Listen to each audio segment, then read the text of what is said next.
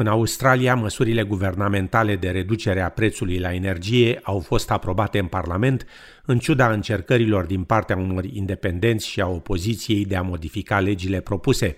Peter Dutton declarase că liberalii nu cred în intervenția guvernului pe piață sau că proiectul de lege ar ajuta cu adevărat la reducerea costurilor energiei. Primul ministru Anthony Albanese afirmă că opoziția nu este interesată în bunăstarea australienilor. They were addicted to power, but they were hopeless on energy. They rushed around passing legislation about strawberries that were never used in a day, but did nothing to help people with their power bills. Ministrul Energiei Chris Bowen apără plafonarea prețurilor la energie, precizând că scopul laburiștilor nu este de a perturba exporturile de combustibili fosili, ci de a echilibra piața australiană. Gas companies can export. Uh, we are not seeking to disrupt that, but we are requiring them to provide Australian gas which lies under Australian soil and Australian seas to Australians at a fair price. Nothing more, nothing less. Comentariile ministrului au fost făcute la lansarea unui proiect de energie regenerabilă, prin care opt baterii de proporții vor fi construite în patru state din Australia. Bateriile se așteaptă să intre în funcțiune până în 2025, extinzând capacitatea rețelei electrice a națiunii. Organismul de vârf reprezentând industria de petrol și gaze a Australiei a condamnat proiectul guvernului federal privind limitarea prețului la energie, aprobat joia trecută în Parlament. Într-o declarație, Asociația Australiană de Producție și Explorare a Petrolului afirmă că legile vor deregla o piață de energie funcțională, că au fost adoptate practic fără nicio consultare și că vor afecta încrederea investitorilor. Legile au fost adoptate în Parlament cu ajutorul verzilor al rețelei Jackie Lambie și al senatorului independent David Pocock. Modelele trezoreriei sugerează că noile măsuri vor reduce cu 230 de dolari facturile la energie începând de anul viitor. Poliția din Victoria investigează tulburările violente din timpul derbiului de fotbal de sâmbătă seara din Liga A dintre Melbourne Victory și Melbourne City, când mai multe persoane au pătruns pe teren. Spectatorii au protestat împotriva deciziei controversate a conducerii ligii de a acorda Sydneyului drepturile de a găzdui marea finală în următorii trei ani. Situația a escaladat când suporterii au pătruns pe teren și au rănit un operator de cameră, portarul echipei Melbourne City și un arbitru. Superintendentul interimar Jason Goddard a etichetat comportamentul suporterilor drept rușinos și a apărat acțiunile poliției. Purtătorul de cuvânt al opoziției pe problemele afacerilor externe, Simon Birmingham, a salutat vizita de mâine în China a ministrului de externe Penny Wong. Penny Wong va fi primul ministru de externe australian care va vizita China de la Marie Spain în 2018 și după ce relațiile dintre cele două țări s-au deteriorat brusc în 2019. Vizita ministrului Wong la Beijing va marca de asemenea 50 de ani de când Australia și China au stabilit relații diplomatice. Rata șomajului a rămas în Australia la 3,4% cu 64.000 de locuri de muncă în plus pe economie, adică un număr de trei ori mai mare decât cel anticipat de economiști. Cifrele Biroului Australian de Statistică arată o rată de participare de 66,8% înregistrată în luna noiembrie. Se așteaptă ca rata de ocupare a forței de muncă să continue să crească și anul următor. Uniunea Europeană a aprobat noi sancțiuni împotriva Rusiei la o întâlnire a reprezentanților țărilor membre în capitala Belgiei, Bruxelles. Astfel, aproximativ 200 de persoane în plus vor fi puse pe lista neagră, iar investițiile în industria minieră a Rusiei vor fi blocate. La aceeași ședință s-a promis o finanțare suplimentară de 18 miliarde de euro pentru Ucraina. Președintele ucrainian Volodymyr Zelensky a mulțumit liderilor europeni pentru sprijinul lor. Я дякую вам за увагу і дякую за I want to thank you for your sanctions steps over the past six months. For the package of financial support to our country next year in the amount of 18 billion euros, which now can be finally approved at the leadership level. This is vital. Це життєво важливо. Între timp, în orașul Herson, trei persoane au fost rănite în bombardamentele rusești, iar cu o zi înainte, alte trei persoane au fost ucise și șase rănite.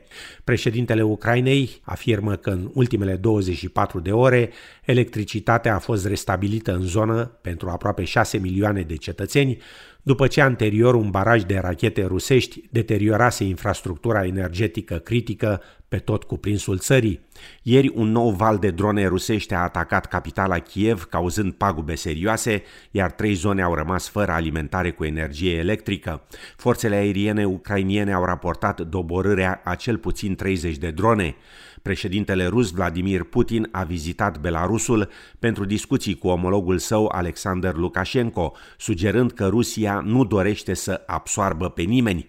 La rândul său, președintele Lukashenko a reiterat că nu are intenția de a trimite trupe în Ucraina, însă oficialii ucrainieni avertizează că Belarus ar putea servi drept bază pentru o invazie a capitalei Kievului, așa cum s-a mai întâmplat în trecut.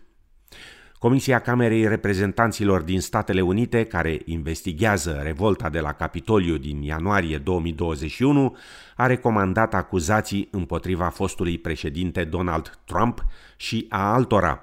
Departamentul de Justiție urmează să decidă dacă va urma vreo recomandare penală a Comisiei condusă de democrații.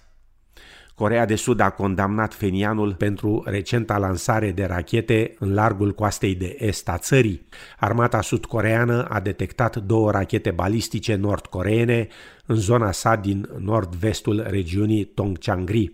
Adresându-se Consiliului Național de Securitate, portătorul de cuvânt adjunct al administrației prezidențiale a Coreei de Sud, Lee Jae-myung, a transmis un avertisment ferm fenianului. The National Security Council Standing Committee members strongly condemn North Korea's ballistic missile launch as a clear violation of UN Security Council resolutions, escalating tensions on the Korean peninsula and threatening peace and security in the region. Japonia a anunțat că a adoptat o nouă strategie militară prin care își va construi o capacitate de atac preventiv și rachete de croazieră în următorii ani pentru a contracara ceea ce descrie drept amenințări din partea Chinei și Coreei de Nord. În replică, purtătorul de cuvânt al Ministerului Chinez de Externe, Wang Wenbin, a declarat că guvernul său se opune cu hotărâre planului Japoniei, căreia i-a cerut, citez, să respecte preocupările de securitate ale vecinilor asiatici și să acționeze prudent în domeniul securității militare. Am încheiat citatul. China is always committed to maintaining peace and stability in the Asia Pacific and the world. China is a partner and opportunity for the development of all countries. The Japanese side ignores facts, deviates from its commitment to China Japan relations and the common understandings between the two countries, and groundlessly discredits China. China resolutely opposes this and has repeatedly made our position clear to the Japanese side through diplomatic channels. Un nou sondaj de opinie condus de Camera de Comerț din Victoria arată că mai puțin de unul din cinci angajați se prezintă la lucru în centrul Melbourneului timp de 5 zile pe săptămână. Puțin peste jumătate dintre companiile din Melbourne afirmă că au introdus un număr minim de zile în care angajații trebuie să se prezinte la birou. Jumătate dintre angajatori ar dori ca personalul lor să vină la birou cel puțin trei zile pe săptămână, iar un sfert afirmă că ar accepta și două zile pe săptămână. Sondajul a mai relevat că principalul motiv invocat de angajați pentru a nu reveni cu normă întreagă la birou a fost dorința unui echilibru mai bun între viața profesională și cea privată. România ar putea intra chiar anul viitor în spațiul de liberă circulație Schengen, afirmă președinta Comisiei Europene Ursula von der Leyen, aflată într-o vizită oficială la București. Aceasta transmite poporului român că va găsi împreună cu statele membre o soluție cât mai rapidă pentru intrarea României în Schengen. Președintele Claus Iohannis a menționat de asemenea că România se bazează pe suportul Comisiei Europene. Amănunte în relatarea colegilor de la TVR.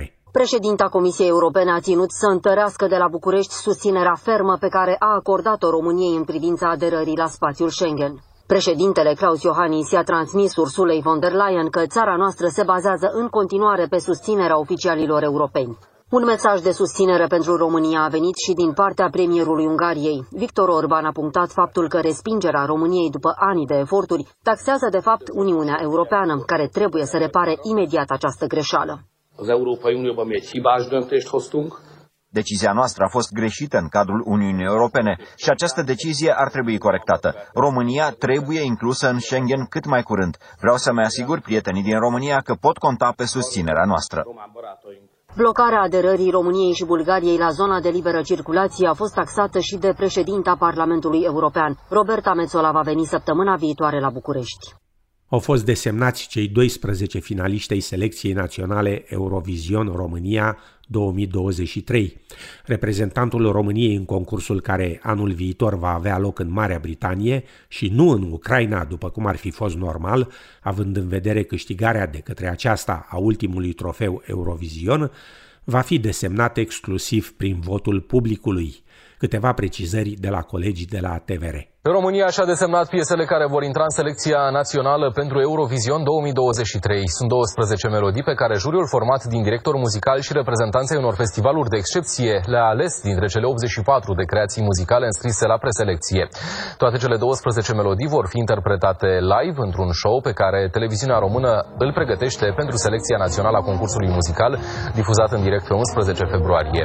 Piesa câștigătoare va fi desemnată exclusiv prin votul publicului și va reprezenta România la Eurovision 2023, organizat la Liverpool.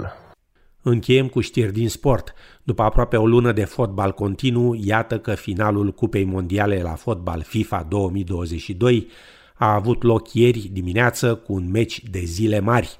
Anterior, miercurea trecută, călătoria de bazmă al leului marocan nu a putut fi continuată spre finala competiției, încheiându-se în fața Franței, care a reușit victoria cu 2 la 0 într-un meci în care arbitrul principal a fost aspru criticat de banca marocană.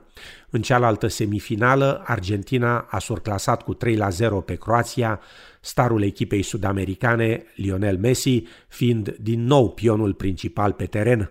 Și după ce duminică dimineața Croația a reușit să obțină un meritat loc 3, învingând Marocul cu 2 la 1 în finala mică, Franța, care încerca să devină prima națiune după Italia în 38 și Brazilia în 62, care își apără consecutiv titlul de campioană mondială, a fost ieri la doar un pas de vis într-o finală de campionat ce va rămâne cu siguranță în istoria competiției și în memoria colectivă, drept una dintre cele mai dramatice – după ce fusese condusă de Argentina la pauză cu 2 la 0 prin golurile marcate de Messi din penalti în minutul 23 și Di Maria în minutul 36, Franța a reușit o egalare formidabilă 2 la 2 în doar două minute, când starul francez Mbappé, declarat ulterior și cel mai bun jucător de pe teren, a transformat un penalti în minutul 80 și apoi a egalat în minutul 81.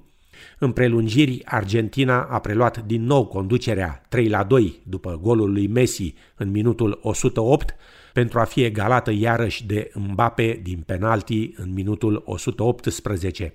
Au urmat loviturile de la 11 metri, unde în final Argentina a câștigat cu 4 la 2. And up he comes right footed and scores! And off comes the shirt! And up go the fans! and Argentina have won the World Cup again. Astfel, Argentina și-a adjudecat pentru a treia oară după 1978 și 1986 titlul de campioană mondială la fotbal și o știre de la campionatele mondiale de înnot în bazin scurt de la Melbourne, unde românul David Popovici, multiplu campion mondial în bazin de dimensiuni normale, a realizat un record la juniori la 100 de metri liber, dar în finală s-a plasat pe locul 4, primul loc fiind obținut de rivalul său, australianul Kyle Chalmers. În finala de 200 de metri liber, Popovici a obținut argintul după coreanul Huang Sanwu.